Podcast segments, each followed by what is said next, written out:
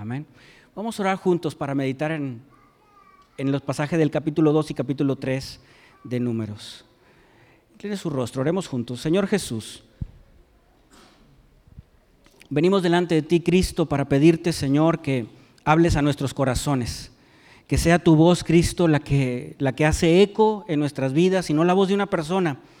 Que mientras meditamos, Señor, en, en capítulo 2, capítulo 3 de Números y en los conceptos que hay aquí, al mismo tiempo, Señor, meditamos en, algunos pasajes del Nuevo Testamento, yo pueda sentir, Cristo, que tú me hablas a mí en lo particular. Señor, háblanos a cada quien en lo individual. Sí, Señor, como congregación, pero cada quien en lo individual. Nos ponemos en tus manos, en el nombre de Cristo Jesús. Amén, amén, amén. Y bueno, abra su Biblia en, en el libro de números. Génesis, Éxodo, Levítico, Números, el cuarto libro de la Biblia. Se llama así porque hay números en cuanto a censo, número, hay un conteo poblacional. En, ese, así comienza ese, ese libro. Capítulo 2 y capítulo 3 está lo siguiente.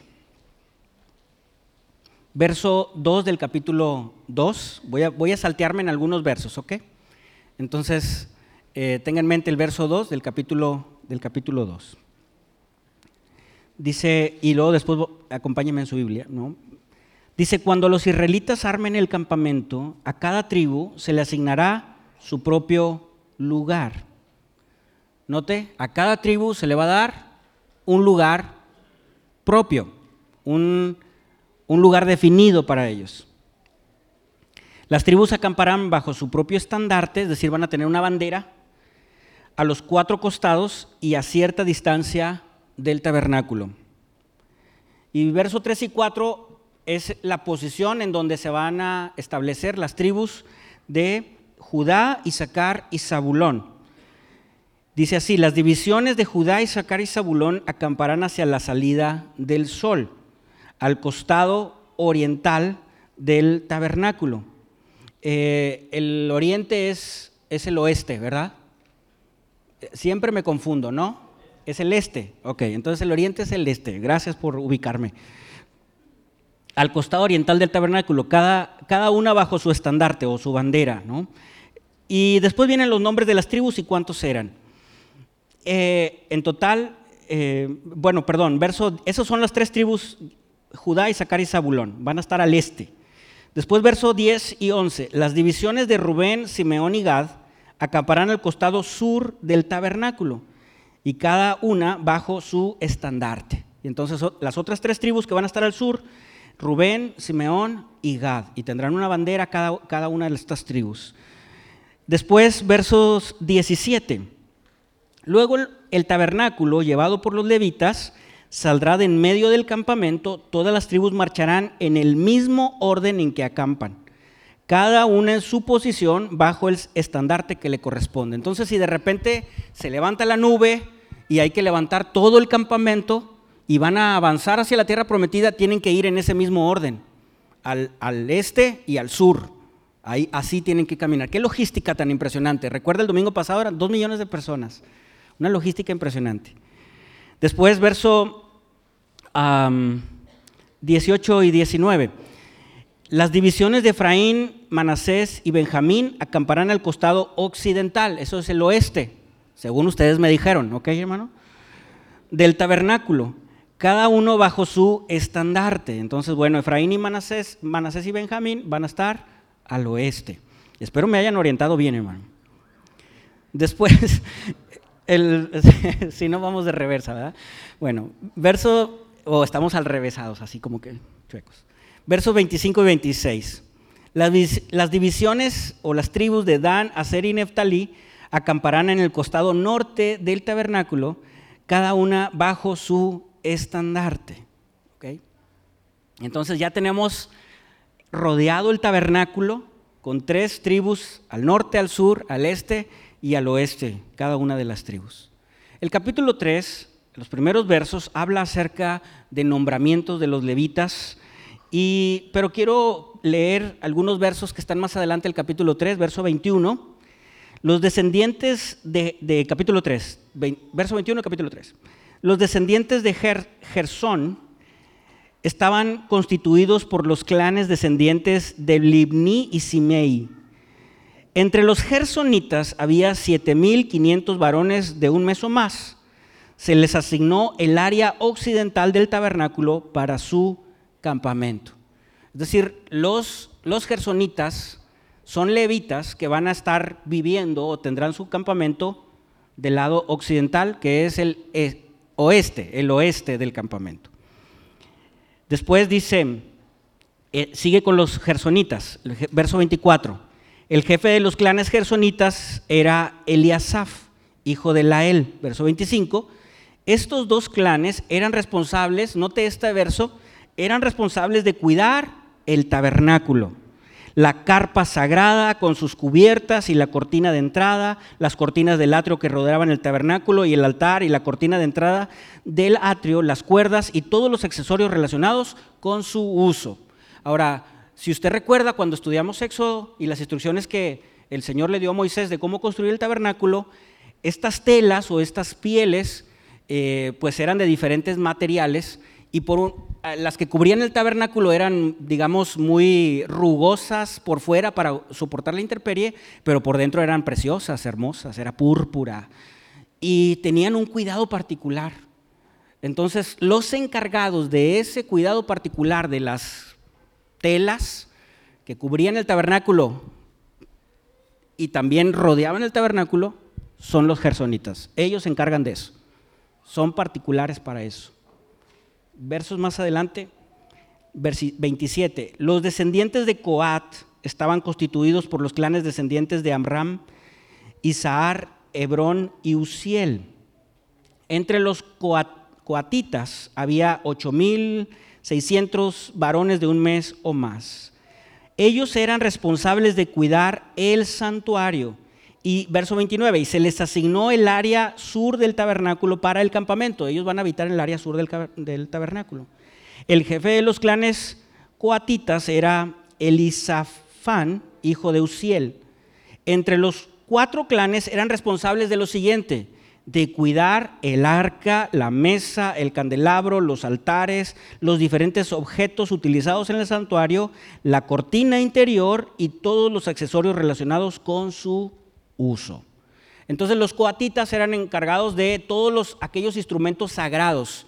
Y si otra vez recordamos Éxodo, estos instrumentos sagrados eran no solamente valiosos, eran muy importantes. El arca del pacto, ¿verdad? La mesa de los panes de la proposición, todos aquellos, el, candelabro, todos aquellos eh, utensilios que eran de oro o de bronce pulido, ellos eran los encargados de eso en particular de cuidarlos, de cargarlos, de recogerlos, mientras los gersonitas de las telas, los coatitas de los muebles, digámoslo así, sagrados.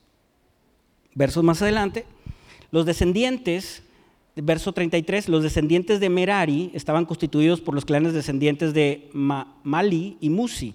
Entre los meraritas había 6.200 varones de un mes o más se les asignó el área al norte del tabernáculo para su campamento, ahí iban a habitar en el norte. Los jefes de los clanes meraritas eran responsables, em, los jefes de los clanes meraritas eran Suriel, hijo de Abiail.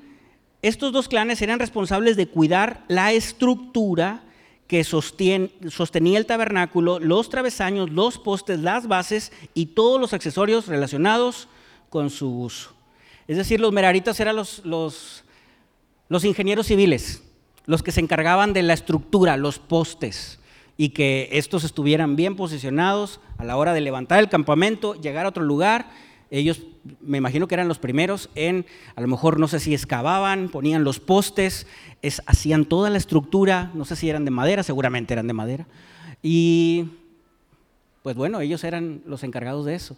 Yo me imagino que en particular ellos eh, los meraritas eran gente, a lo mejor, no sé, alta, con mucha fuerza, eh, porque este a lo mejor era el, artículo más pesado de todo el campamento, los, los postes. Y se encargaban de la estructura. Y note cómo cada uno en particular, número uno, tiene una posición y número dos, tiene una tarea. Eh, hay una gráfica que quiero mostrarles después de leer esto, solo como información, no sé si se puede poner, sí, la gráfica, esa. Esta es, algunos estudiosos dicen que la distribución de las tribus eh, formaban una cruz. Yo, yo no encontré eso en particular, no, no, no. Yo lo que encontré es que están así más o menos, ¿verdad? y está el tabernáculo en el centro, y están los meraritas, los gersonitas y los coatitas en su debida posición, ahí está el número de, de hombres, y también están las tribus alrededor. Y este cuadro nos da pues más o menos cómo se ubicaban, pero me gusta esta gráfica de acá. Y en esta gráfica de acá, recuerde que son dos millones de personas itinerantes en el desierto, están a las faldas del, monte Sinai, y aquí se ve, ¿cómo lo puedo decir? Pues no tan... Me gustó la gráfica porque no es así como todo cuadradito y en filitas, sino hay ahí cierto caos humano, pero están en, su, en una ubicación geográfica alrededor del templo, pero hay sus posiciones de sus tiendas y se ven ahí hasta animalitos y así. Considero que da un poquito de luz de cómo pudo haber estado eso. Y ahora vea también en la, en la gráfica, eso también es una especie de, de consideración de cómo era el tabernáculo, ¿verdad? Es como una imagen colectiva, de acuerdo a la descripción de la Biblia. Y note que hay postes y que hay telas o lonas alrededor y que en medio está este lugar donde se hacían los sacrificios y que ese lugar, pues ahí estaba el sacerdote, se hacían los sacrificios y, y pues tiene cierto metal, ¿no? Y había fuego. Y luego después está el tabernáculo y el lugar santo, el lugar santísimo, ¿verdad? Y, y, la tela que separaba ambos lugares, pues ya están los gersonitas cuidando las telas y todos listos por si el Señor decide, mueve la nube, decide moverse, entonces es época de, momento de trabajar levantar el campamento. Ellos se encargaban del tabernáculo y de lo suyo propio también, pero también los demás se encargaban de toda su tribu y tienen que caminar en el desierto en ese orden. Qué logística tan impresionante. Impresionante. La mano divina guiándolos, conduciéndolos, ordenándolos. La reflexión que yo quiero traer el día de hoy es que usted y yo debemos de encontrar nuestro lugar en el cuerpo de Cristo. Usted y yo tenemos un lugar en el cuerpo de Cristo. Lo tenemos. Esto es bíblico. Y así como aquí en el capítulo 2 y en el capítulo 3, el Señor les da un lugar, una posición y una tarea a cada uno de las personas de la tribu, también tú y yo tenemos un lugar en el cuerpo de Cristo. Y eso es algo importantísimo, hermano. Porque cuando, ¿sabe qué es lo que le está dando el Señor en este capítulo 2, capítulo 3 que yo entendí? ¿Qué es lo que le está dando el Señor al pueblo? Le está dando una visión, un enfoque de quiénes son, qué es lo que deben de hacer y hacia dónde se deben de dirigir. Y esas son preguntas trascendentales en la vida. ¿Quién soy? ¿Qué debo de hacer y hacia dónde me debo de dirigir? Y el Señor le está dando este sentido, ¿verdad? Y le dio una tarea a cada tribu en, específico, llegó ciertas características a cada tribu en específico. Más adelante en la Biblia podemos notar que, que, la gente de la tribu de Gad eran muy buenos para la guerra y así algunas características particulares que la Biblia nos va revelando de, de cada una de las tribus, que estas características particulares pues se ensamblaban con otras tribus y hacían un solo, un solo pueblo el pueblo de Israel rescatado por el Señor. Cada uno de nosotros debe de tener un lugar en el cuerpo de Cristo. Lo debe de tener. Y algo también fundamental a destacar es que el Señor está en el centro. Y cada tribu tenía algo que desempeñar. Y así como el pueblo en el desierto, tener una visión clara de quiénes somos, de qué es lo que debemos de hacer, y hacia dónde debemos de dirigirnos es muy importante. Yo me imagino que está Moisés en el monte Sinaí, en una parte alta, y está diciendo las instrucciones a los jefes de las tribus, ustedes al lado este, ustedes al lado eh, eh, eh, oeste, ustedes al norte, ustedes al sur, y los levitas, encárguense de esto, y desde arriba está ordenando todo. Y hay, hay este, una posición para cada quien en lo particular pero también cada quien sabe qué es lo que debe de hacer. Y eso, eso da seguridad. Una segunda situación es que cada quien sabe qué debe de hacer. Y uno tercero es que saben hacia dónde van. Van a la tierra prometida dirigidas por Dios, dirigidos por Dios. Y eso trae mucho sentido, perdón que sea reiterativo, trae mucho sentido, porque hoy en día las personas eh, encontramos frustración, vacío en nuestra vida, porque no sabemos quiénes somos, no sabemos qué debemos de hacer y no sabemos hacia dónde vamos. Y entonces el mundo se encuentra así, hueco, vacío, frustrado, busca perseguir algo, tratar de alcanzar algo y al final del día nada le llena piensa que su objetivo en la vida es tener una cuenta de banco muy amplia, la logra y al final no encuentra satisfacción ni realización. Yo creo, hermano, que lo que el Señor le está dando a estos, al pueblo desde la montaña, le está diciendo, tú eres mi pueblo, debes de hacer esto y vas a llegar a una tierra prometida. Y eso les permite a ellos tener primero un enfoque, una visión y un enfoque. Y número dos, también les permite tener una fortaleza en medio de dificultades. Y número tres, un sentido de realización de que van hacia un lugar. Proverbios capítulo 29, verso 18, dice lo siguiente.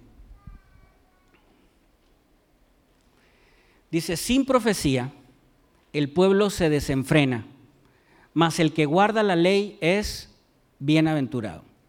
Ahora, la palabra profecía que está ahí también se traduce en otras versiones como visión o sueño.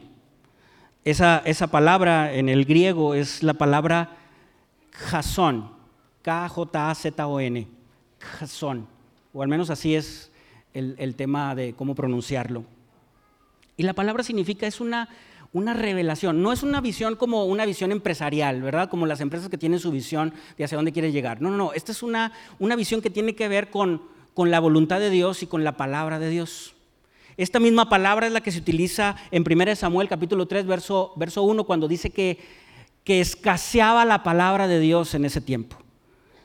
Y, esta palabra jazón es, es, esa visión sin visión, sin revelación de la voluntad de Dios, podríamos decirlo así.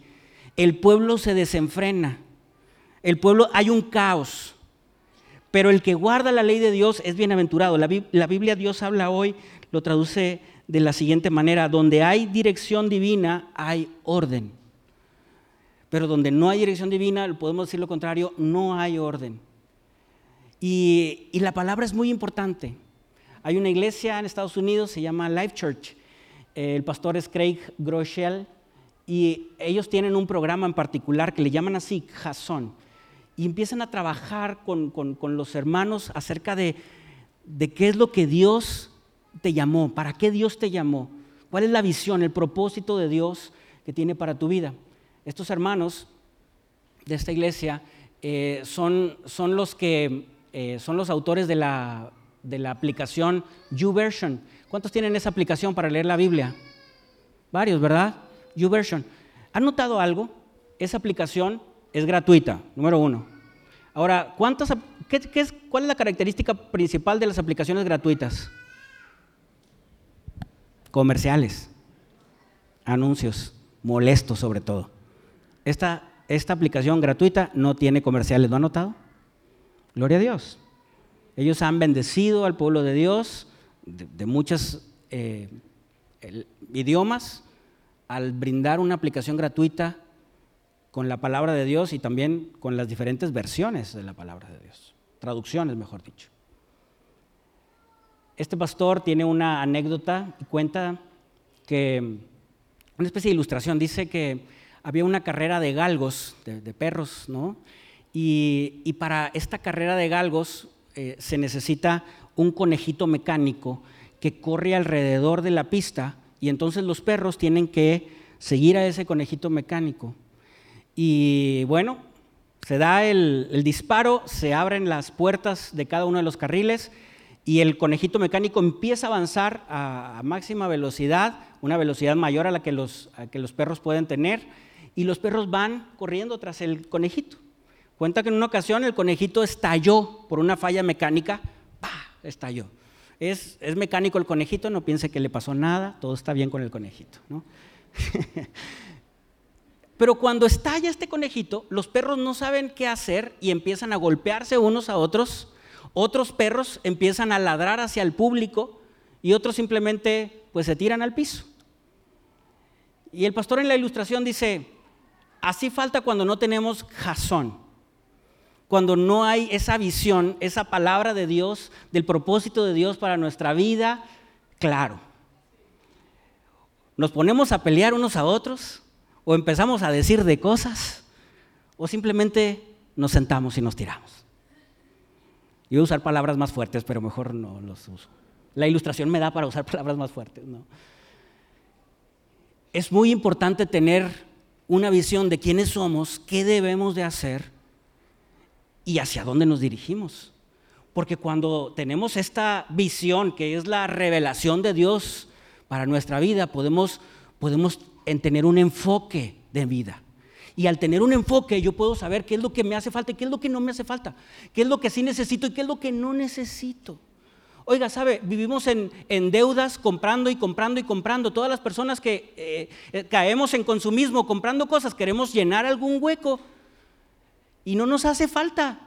Y pensamos que ese hueco nos va a dar cierta realización y no nos hace falta, no lo llena. Y lo que sucede es que nos endeudamos, y lo que sucede es que tenemos cosas de más que no necesitamos y tenemos que pagarlas y a veces con dinero que no tenemos al presente. Por no tener enfoque, nos metemos también en problemas. Pero qué importante es, hermano, tener un enfoque claro, tener una visión clara, porque si yo sé que Dios me llamó para algo, me hizo para algo, me capacitó para algo o me dio un talento para algo, si yo lo ejerzo, pues yo tengo, puedo tener un enfoque correcto de, quién soy y qué debo de hacer. Y el enfoque correcto me permite pues decir, no necesito comprar para hacer lo que yo debo de hacer, no necesito ir para hacer lo que yo debo de hacer, no necesito esto para hacer lo que yo debo de hacer.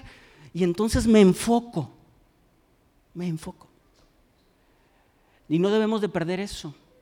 Una segunda situación que sucede es que una persona que tiene jazón, visión de quién es, qué debe de hacer y hacia dónde va, es una, una persona que, que tiene fortaleza en medio de las dificultades, que puede aguantar los golpes de las adversidades de la vida, esos vientos contrarios, las aflicciones de las que Cristo habló que en este mundo tendríamos. Porque sabes quién eres, qué estás haciendo y hacia dónde vas, entonces puedes aguantar esos vientos contrarios. Sé quién soy y sé que tengo que ir para allá y ahorita el viento no está a mi favor, pero sé que tengo que hacer esto. Y muchos de nosotros a lo mejor estamos en enfermedad, pero yo sé que tengo que hacer esto y eso hasta nos sana. Y lo último es que nos da un sentido de realización. Y esto es un activo impresionante, hermano. El saber quién eres, qué debes de hacer y hacia dónde vas, es un activo que libera a las personas. Porque nos da un sentido de realización, un, sentido de vida, vida plena. Aún y no teniendo a lo mejor lo que el mundo dice que debemos de tener. Y a lo mejor le digo, no tengo los millones en la cuenta de banco, no vivo en una casa este, multimillonaria y no soy de un apellido de descendencia multimillonaria, pero, pero sé quién soy, sé qué lo que debo de hacer y sé hacia dónde voy. Y tengo, tengo paz, tengo realización, me siento pleno. Eso que habló Jesús en Juan 10:10, 10, de que el enemigo vino para matar, hurtar y destruir, pero Jesús dijo, yo vengo para que tengan vida y vida en abundancia, lo puedo alcanzar. Porque a veces pensamos que la vida en abundancia está en función a lo que nosotros pensamos y a lo que el mundo nos dibuja que es vida en abundancia. Y lo que el mundo dibuja que es vida en abundancia y lo que tú y yo pensamos que es vida en abundancia, no es vida en abundancia. La vida en abundancia es lo que Dios diseñó para nosotros. Eso es vida en abundancia. Y le digo, esto es un activo impresionante, impresionante. Trae una tranquilidad trae una paz, una claridad. En la mañana le dije a los hermanos, y, no es por hablar de mí, pero yo siento que estoy haciendo lo que Dios me mandó a hacer. Y no sabe qué tranquilidad. No, hago lo, no lo hago lo mejor como otros, pero, pero voy, voy para allá. Lo intento perfeccionar y mejorar. Pero qué tranquilidad es cuando tú y yo hacemos lo que Dios nos mandó a hacer. ¿Verdad que sí? Y es bien importante tener el enfoque porque en Juan 10.10 10 dice que el enemigo vino para matar, hurtar y destruir. Y le digo algo, el enemigo sí tiene un enfoque. Y el enfoque es evitar que tú y yo tomemos nuestro lugar en el cuerpo de Cristo. Ese es el enfoque del enemigo. el enfoque del enemigo, él sí tiene un enfoque. Mire, el mundo tiene un enfoque para tu familia, ¿eh? Destruirte. Hollywood tiene un enfoque para tu familia, destruirla. El mundo, el enemigo, eh, tiene un enfoque para ti, persuadirte de que tú no necesitas trabajar en la iglesia, que tú no necesitas servir en algo, que eso es para ciertas personas, para unos cuantos, para algunas personas que son eh, eh, selectas, llamadas. No, hermano, no hay nada más lejos de la verdad que eso. Todos somos llamados a ser servidores, todos somos llamados a tomar un lugar en el cuerpo de Cristo, todos, todos, todos. Pedro, cuando está predicando a los hermanos, muchos que se convierten, cita al profeta Joel en el, capítulo 2 de Hechos y dice, hermanos, voy a leer Hechos 2. 17. En los últimos días, dice Dios, derramaré de mi espíritu sobre toda carne o sobre toda la gente. Levante la mano toda la gente. Si no la levantó, ¿nos visitas de Marte o algo así? Derramaré de mi espíritu sobre toda la gente, todos, todos, todos, todos sobre todos. Y luego después, para, evitar problemas, ¿verdad? Para dar un poquito más de, entendimiento, dice, y derramaré eh, de mi espíritu sobre toda la gente, sus hijos e hijas profetizarán. Es decir, no es una cuestión de edad. Después dice, sus jóvenes verán visiones. No es tampoco una cuestión de géneros, hijo e hijas. Y después dice, y sus ancianos tendrán sueños. El Señor, hermano, nos ha diseñado a ti y a mí para que todos sirvamos en algo en el cuerpo de Cristo. Todos. Todos. Everyone. Porque aquí están mis primas, entonces por eso. Everyone. Todos. Y yo siento que el enemigo ha sembrado un paradigma aquí. Y el paradigma es no, solo unos cuantos son sacerdotes, solo unos cuantos son ministros, solo unos cuantos son los que sirven en la iglesia. Y eso nos aleja de la visión. Y por eso no tenemos enfoque, no sabemos quiénes somos, qué debemos de hacer, ni hacia dónde vamos. Y nos golpeamos y nos hablamos o simplemente no hacemos nada. Cristo no nos llamó a ser espectadores de domingo. Lo siento. Cristo te llamó a ti y me llamó a mí, a todos, para servir en su cuerpo en algo, en una función particular, a todos, a todos. Y en la medida que tú y yo tomemos esa posición, la encontremos y tomemos esa posición, hermano, va a venir un enfoque, una fortaleza y una realización a nuestra vida como nunca antes. En ese sentido, hermano, vamos a poder disfrutar de la vida en abundancia, porque el Señor nos diseñó a ti y a mí. No nos diseñamos nosotros a nosotros mismos, Cristo nos diseñó a nosotros. Eh, el Instituto Fuller de Teología dice que el 80% de los cristianos no ejercen un don en la iglesia, un don o un servicio en la iglesia. Ministerio es igual a servicio, es la misma palabra. Eso significa, ministerio es un servicio. El 80% de los cristianos no ejercen un don en su iglesia, más del 80%. Es como la ley del 80-20. La ley del 80-20 pues dice que el 20% de la riqueza el 80% de la riqueza mundial está en el 20% de las personas. Es decir que el 80% de las personas tiene el 20% de la riqueza mundial. Otras situaciones de esta ley 80-20 es, por ejemplo, eh, tú usas el 20% de tu ropa el 80% del tiempo. Entonces todo tu closet está lleno, pero usas el 20% de tu ropa el 80% del tiempo. Y tu trabajo, tus resultados, el 80% de tu trabajo es el resultado del 20% de tus conocimientos o habilidades. Y luego yo anotaba, ¿no? después de esta estadística del Instituto, del Instituto Teológico Fuller, es, ¿no será que el 80% del trabajo de la iglesia está en el 20% de los cristianos. Eso sería muy triste. Porque el Señor nos ha llamado a todos, a todos, a ser parte de un cuerpo, a todos. Acompáñame a leer Romanos capítulo 12.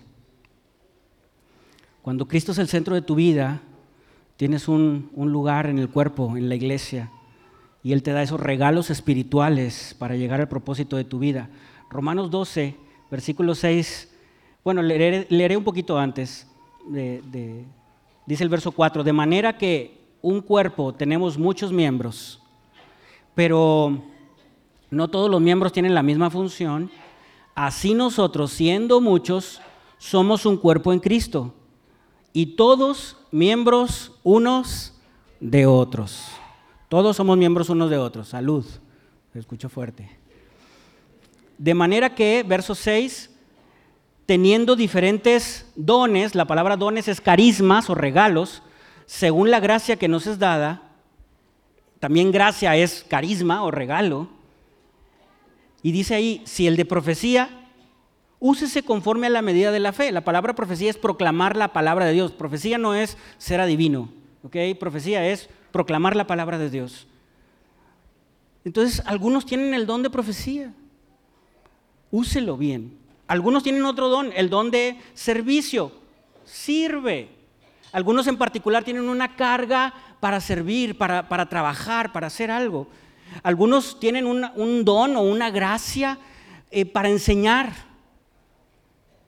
Qué bueno, enseña. Algunos, dice el verso 8, tienen una gracia, un don para exhortar. La palabra exhortar ahí significa animar. Luego a veces tenemos una, una connotación negativa de exhortar.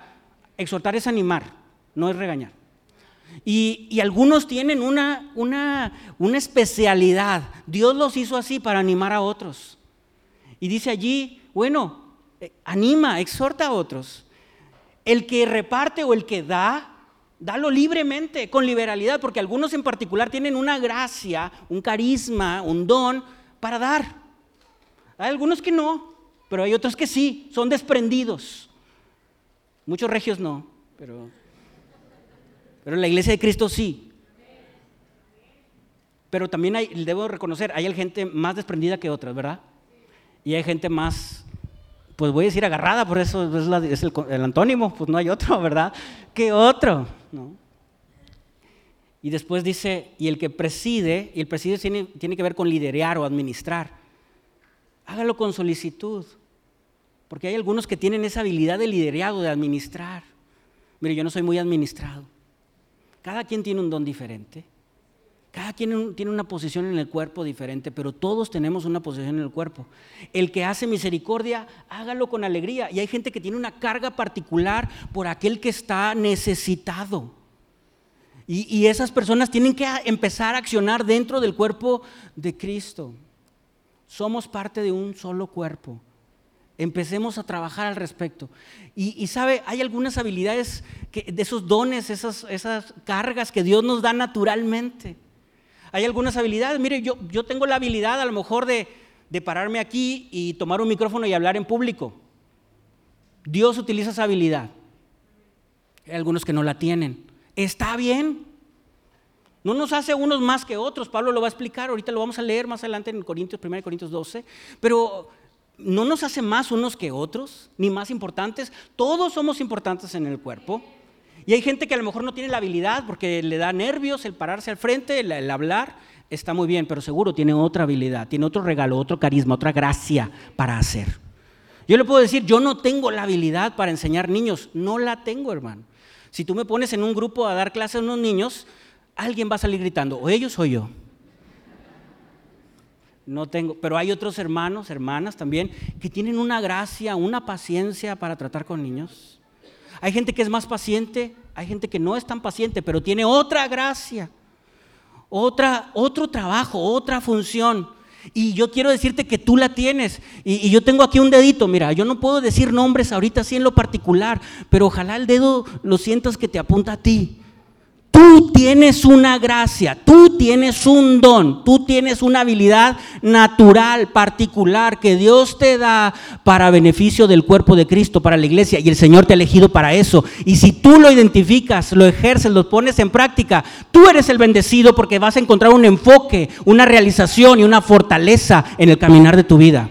Es diferente una persona que camina con ese enfoque y esa seguridad de que sabe que pertenece a algo y que tiene que hacer algo y que va hacia algún lugar, a alguien que simplemente, ¿eh? pues a ver qué pasa, ¿no? Y problema y problema y situación, todo problema. Dios nos ha llamado a ti y a mí en lo particular. Ojalá haya sentido el dedo acusador que te señala a ti porque la Biblia sí lo hace. En 1 Corintios capítulo 12 hay otros regalos allí. Verso 4 dice, hay, ahora bien, hay diversidad de dones o de gracias, pero el Espíritu es el mismo. Hay diversidad de ministerios o de servicios, pero el Señor es el mismo. Hay diversidad de operaciones, pero Dios, que hace todas las cosas en todos, es el mismo pero a cada uno le da la manifestación del Espíritu para provecho. Es decir, es para nuestro bien. Y dice, dice, dice el verso 8, porque a este es dada por el Espíritu, a algunos le da el Señor la capacidad de tener consejos sabios o palabra de sabiduría. Eso significa. A otros les da una palabra de conocimiento o de ciencia, que Dios les da cierto conocimiento en particular que pues no saben ni cómo saben, pero saben. Y eso es para edificar a la iglesia. El Señor a otros les da la capacidad de tener una gran fe. Son gente de mucha fe. Algunos de nosotros a lo mejor no tenemos esa gran fe, pero el Señor a algunos les da esa capacidad en particular de ser gente de gran fe y sirven a otros. Algunos les da el Señor la capacidad, el, el don de hacer de sanidades por el mismo Espíritu.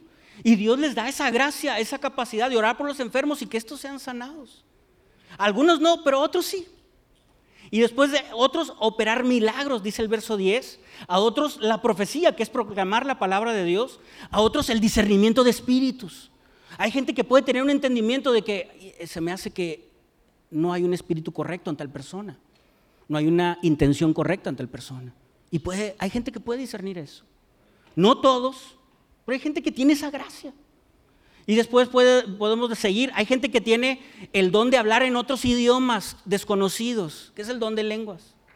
Y otros tienen un regalo, un don, no todos, de interpretar esas lenguas desconocidas, ese idioma desconocido o eh, lenguas.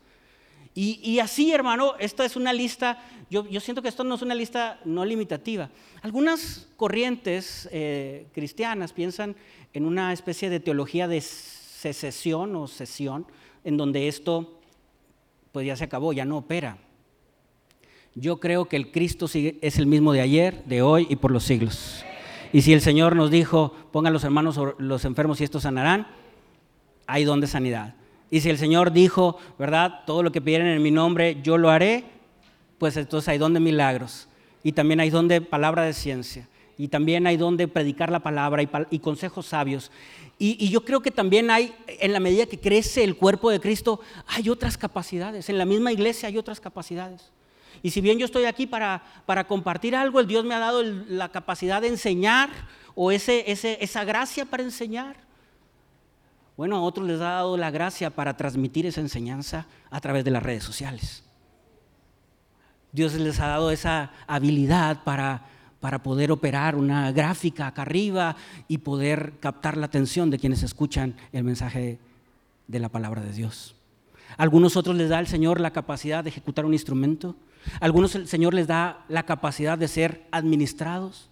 algunos el Señor les da cierta capacidad y también cierta carga por la misericordia, por el servicio, por las personas que se pierden, por los que no conocen a Cristo. Pero cada uno de nosotros debe, tiene una gracia de parte de Dios. Y esa gracia, esa gracia que tú tienes, así te diseñó el Señor. Y ahí puse una gráfica de todas, una especie de mapa de todos los dones espirituales. Lo puse en inglés por mis primas, ¿no? pero no crean que es la única gráfica que me encontré. y, y me gustó la gráfica porque hay una interacción entre ellas y podemos ser de bendición unos a otros.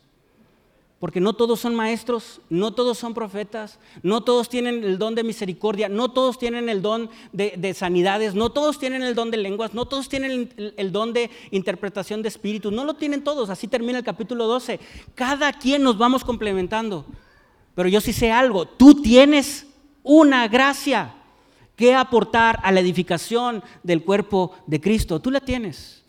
Y, y, yo, pienso, hermano, que, que hoy debe de estar el Espíritu Santo hablando a cada uno de nosotros, porque hay algo en lo que tú eres muy bueno. Hay algo en el cual tú has sentido carga. Y hoy empieza el Espíritu Santo a hablarte al oído y decirte, hey, actívate, porque yo te diseñé para esto. Yo te elegí para esto. Y es para edificación del cuerpo de Cristo. Actívate, intégrate, toma tu lugar y tu posición en la iglesia. Porque bueno, el requisito número uno, hermano, es pertenecer a un cuerpo, a una iglesia local. Y si bien puedo hablar de la iglesia en general, si hablamos en lo particular, yo puedo tener el don de misericordia, pero si no pertenezco a una iglesia local, soy como un, pues un miembro de un cuerpo desarticulado. No sirve de mucho. Yo necesito pertenecer a un cuerpo para que funcione. Y puedo tener esa carga por la misericordia y por las personas en necesidad, pero debo primero, el primer requisito es que debo de pertenecer a una iglesia local. Y estando en esa iglesia local, en un cuerpo, yo puedo ejercer esa carga, ese trabajo, ese servicio. Pero tú lo tienes. Tú lo tienes. Y hoy yo quiero persuadirte, conversarte, motivarte a que encuentres un lugar en el cuerpo de Cristo. Después de de mencionar estos dones, estos carismas, el apóstol Pablo habla acerca del cuerpo y habla acerca de, en una especie de analogía de cómo una, un órgano, un, un miembro depende unos de otros y ninguno es más importante que otro. Y ante esta situación, yo quiero decirte que es algo crítico, importante, que empieces a a meditar en qué es lo que, qué es lo que Dios te, para qué Dios te hizo, para qué Dios te salvó, para qué Dios te dio vida. ¿Sabe? Hoy en día escuchamos a muchos jovencitos principalmente con una, una pregunta o con una cuestión así de, es que yo no me identifico en este grupo yo no me identifico en este otro grupo. Yo me identifico como un social capitalista, conservador, vegetariano, carnívoro. Hoy en día hay tanta confusión. La gente no sabe quién es. La gente no sabe qué debe de hacer y hay tanto problema en la mente, hay, tanto, hay tanta confusión y nunca lo va a saber hasta que encuentre a su creador nunca lo va a entender hasta que llegue a los pies de su Creador y le diga, Señor, perdóname y quiero hacer lo que tú me mandaste hacer a esta tierra. Ayúdame, Señor, a encontrar esa función, esa gracia que yo debo desempeñar en tu cuerpo, en tu iglesia. Y esa habilidad particular que me has dado. Cuando esto sucede podemos reflexionar en tres cosas antes de llegar a unas preguntas. Primero podemos entender que, que todos estamos llamados a la gran comisión, incluso en diferentes funciones, pero todos en la gran comisión. Todos, todos, todos, todos, todos. Dios nos llamó a todos. Y si tú y yo encontramos un lugar en la iglesia, encontramos la vida plena que Cristo nos, nos regala. Y hay gracia para todos. Número dos, cada don es único e importante. Nada es mayor que otro. Pero tú, así como cada persona es única e importante, tu función dentro del cuerpo de Cristo es única, es importante. Y hay una gran variedad de dones. Y hay algo que tú puedes hacer para edificar el cuerpo de Cristo. este el último domingo de enero, vamos a hacer una especie de expo de ministerios en la iglesia. Lo que hacen los jóvenes, ya vienen haciéndolo tiempo atrás. Expo Ministerios, y va a pasar aquí arriba las damas y van a platicar en tres, cuatro minutos qué hacen las damas los miércoles y qué hacen en general ciertos grupos de damas. Y, y el tema es involucrar a las damas que no están en ciertos grupos. Van a pasar los varones, van a pasar los jóvenes, van a pasar los de la alabanza, van a pasar los de misericordia, van a pasar eh, los, de, los de pan y miel, hermano. Pan y miel necesita maestros, manos, trabajadores. Necesitamos más obreros, más obreros. Y ese llamado es para ti, para ti. La mies es mucha. Los niños son muchos en pan y miel y los obreros pocos. Y te necesitamos. Y el Señor te está llamando. Y una buena pregunta es, oye Jorge, pero yo no sé qué don tengo. Número tres. Es válida la pregunta. Pero para contestar esa pregunta, además de la presentación que haremos el último domingo del mes, y habrá hermanos allá afuera en la bodega, en el salón, este, atendiéndote si tú quieres integrarte a un trabajo dentro de la iglesia, a un ministerio. Se necesitan mujeres, se necesitan eh, eh, eh, hermanos que estén en el orden, se necesita gente que nos ayude con las páginas web, se necesita mucho, hay mucho trabajo y hay algo que tú sabes hacer y, hay algo que tú puedes hacer. Pero quiero ayudarte a, a, lo mejor despejar algunas dudas si hoy tienes algunas dudas aquí de qué es lo que tú puedes hacer para el Señor haciendo tres preguntas. La primera de ellas es, ¿qué es lo que sabes hacer y es útil para la obra de Dios? ¿Qué sabes hacer y, tú reconoces que es útil para la obra de Dios. Hay algo particular, hay una habilidad particular. Porque alguno puede decir, oye Jorge, yo no sé, yo no sé enseñar, pero sabes qué, eh, pues yo sé servir, soy materia dispuesta, ¿qué puedo hacer? Oye eh, Jorge, a lo mejor yo no puedo servir, estoy un poco limitado en mi fuerza, pero, pero sabes qué, yo puedo orar. Y yo puedo cubrir en oración a las familias de la iglesia. Algunas otras personas dirán, bueno, a lo mejor no tengo esa gracia de la intercesión, pero ¿sabes qué? Jorge, ahorita yo me estoy dando cuenta que, que, yo tengo una carga particular por aquel que veo a una persona enferma, no puedo parar de, tener carga y quiero orar por ella. O alguna persona puede decir, ¿sabes qué? A lo mejor no tengo tanta carga por una persona eh, eh, en enfermedad, pero, pero Dios me ha dado y quiero dar, soy desprendido, puedo dar. Y alguna otra persona, ¿sabes que A lo mejor yo no puedo dar, pero, pero veo que hace falta algún mantenimiento, algún cable, alguna, y yo puedo hacer eso.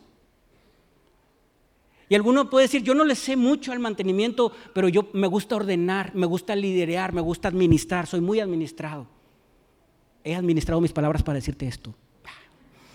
muy bien. Qué bueno, necesitamos de eso.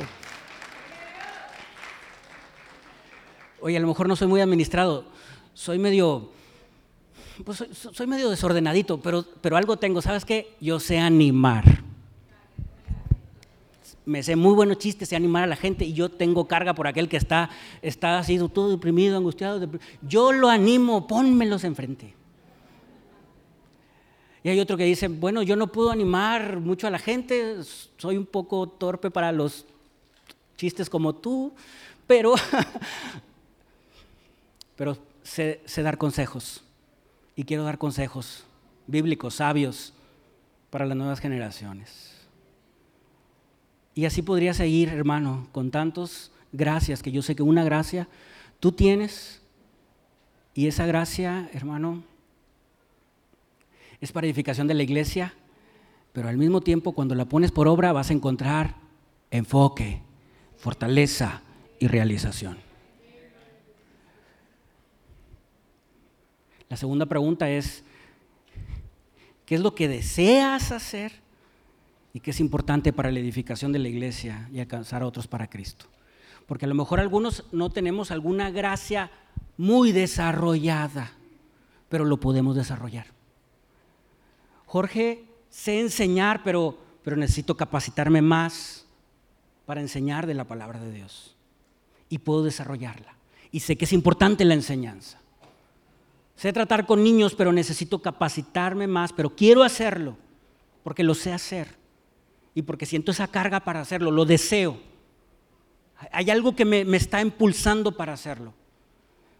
Y mire, si, si hoy la voz del Espíritu Santo fuera como una luz en nuestra cabecita y nuestra cabecita fuera transparente, hoy yo sé que el Espíritu Santo aquí está como que eh, brillando en algunos cerebritos aquí. Está brillando en algunas conciencias, en algunas mentes, diciendo, hey, tú sabes hacer esto y es importante para la iglesia. Hazlo, hazlo. Y algunos están a más de mil watts ahorita. Algunos a lo mejor no están entendiendo. Yo, te pido, despierta, despierta, despierta.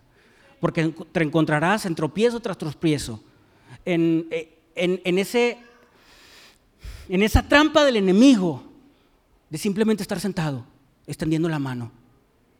Hermano, el reino de los cielos es para dar, es para servir, es para trabajar, es para alcanzar. Y tenemos aquí un mal consciente colectivo de no solo algunos son los electos. Son solo algunos. Y deme un poquito de aceite. No, tú tienes aceite. Algo puedes dar. Desarrollalo. Trabaja, intégrate. Y la última pregunta es, ¿qué es lo que pocos están haciendo y tú sientes carga y deseas poner manos a la obra? Mire, muchos decimos, es que la iglesia debería es que alguien debería de limpiar las bancas. Déjeme le digo algo, ese pensamiento, ese sentimiento es para ti. Ese eres tú el que la debes de limpiar, esa es la carga que el Señor te está poniendo. No es para alguien más, es para ti, eres tú. Limpia las bancas, te está diciendo el Espíritu Santo, hey, tú, tú, limpia las bancas, tú. No es que deberían de, de, de, de cambiar ese foco. Cámbialo tú. El Señor te está poniendo esa carga. Es que deberían de, administrar mejor esto o aquello. Esa carga es para ti. Siéntete aludido, porque lo estás identificando tú y para otros se nos ha pasado. Pero si tú lo estás entendiendo, esa carga es para ti. No digas, ay pastor, ¿debería usted de orar más? Pues ora tú por, por mí. Por favor, ¿verdad? es que deberíamos de, hermano, claro, hay mucho que hay que hacer, pero esa carga es para ti. Y hay un lugar en el cuerpo de Cristo para ti. Responder a estas preguntas nos da una posición, un lugar en el cuerpo de Cristo. Y entonces todo cobrará sentido, hermano. Todo. Quiero invitarte a estar de pie.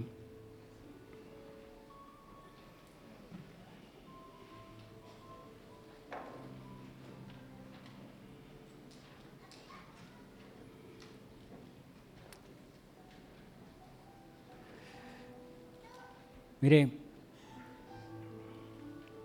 yo no sé si alguno esté pensando, no, no, no, esto no es para mí, yo, yo, tengo, yo estoy ocupado en otras cosas. Yo quiero decirte, nunca vas a encontrar realización hasta que te ocupes en lo que Dios te ha llamado a hacer. Esa es una verdad. Nunca, nunca encontrarás un enfoque correcto de, que, de qué es lo que debe hacer en la vida hasta que, hasta que te integres al cuerpo de Cristo.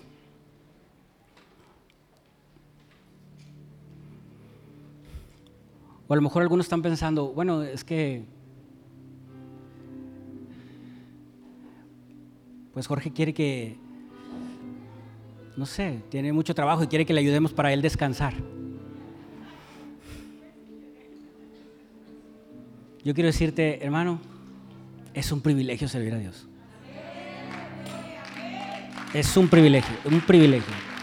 Pertenecer a un cuerpo, funcionar en un cuerpo Uf, hermano, yo puedo comprender la vida en abundancia de Cristo, que Cristo nos da. Solo en ese contexto, no en lo que yo piense. Solo cobra sentido la vida así, sabiendo y haciendo lo que Dios me mandó a hacer a este planeta. Yo quiero motivarte. Intégrate, funciona, haz algo. Si no es aquí, en alguna otra iglesia local, plántate y funciona como un cuerpo. Y así como, como, como eres bendecido por algunos ministerios en alguna iglesia local, sé tú también de bendición en la iglesia local. Y hay algunos, así como nuestro cuerpo, hay algunas cosas que no se ven, Pablo lo dice en 1 Corintios 12, pues nadie se da cuenta que tiene pulmones hasta que le fallan, ¿verdad? O un corazón, o un páncreas, o un apéndice, o, y así. Así tú eres importante. A lo mejor hay ministerios que no se ven, pero tú eres importante. Intégrate. Yo pido a Dios que hoy ponga carga en tu corazón. Hay algo que puedes hacer para el cuerpo de Cristo. Hay algo, hay algo, hay algo, hay algo. Y si, y si no te has activado en esto, hoy, ¿qué te parece si hoy venimos al altar o ahí en tu lugar y, y ahora sí, Señor, aquí están mis manos, ¿qué puedo hacer? Aquí está mi talento, mi gracia, tú me has dado esta gracia, Señor. Y si hemos llegado hasta aquí, hermano, es porque hay hermanos que han puesto en ejercicio su gracia para edificarte a ti te toca a ti también. Entrega tus manos al Señor, entrega, entrega tu talento, entrega tu gracia. Y Señor, aquí estoy, aquí estoy. Ahora vamos a orar unos minutitos, cierra tus ojos. Aquí estoy, aquí estoy.